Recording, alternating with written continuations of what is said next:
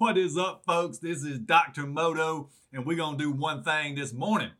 We're going to scribble out yesterday. You might have been sitting in a traffic jam, so you just erase that because today is all we got, and I got a tax-free stimulus waiting for you right now. So listen up. Jump out that bed. Brush them teeth. Brush that hair, if applicable. Give yourself a good shaking, hokey pokey style if you ain't know.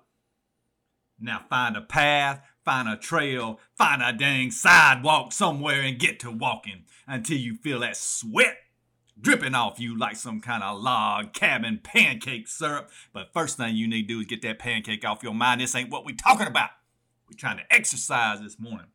And the reason I want you to exercise with a little step is because one day none of us is going to be able to do that. So take a look around, get to walking, and get to sweating. And scribble out yesterday.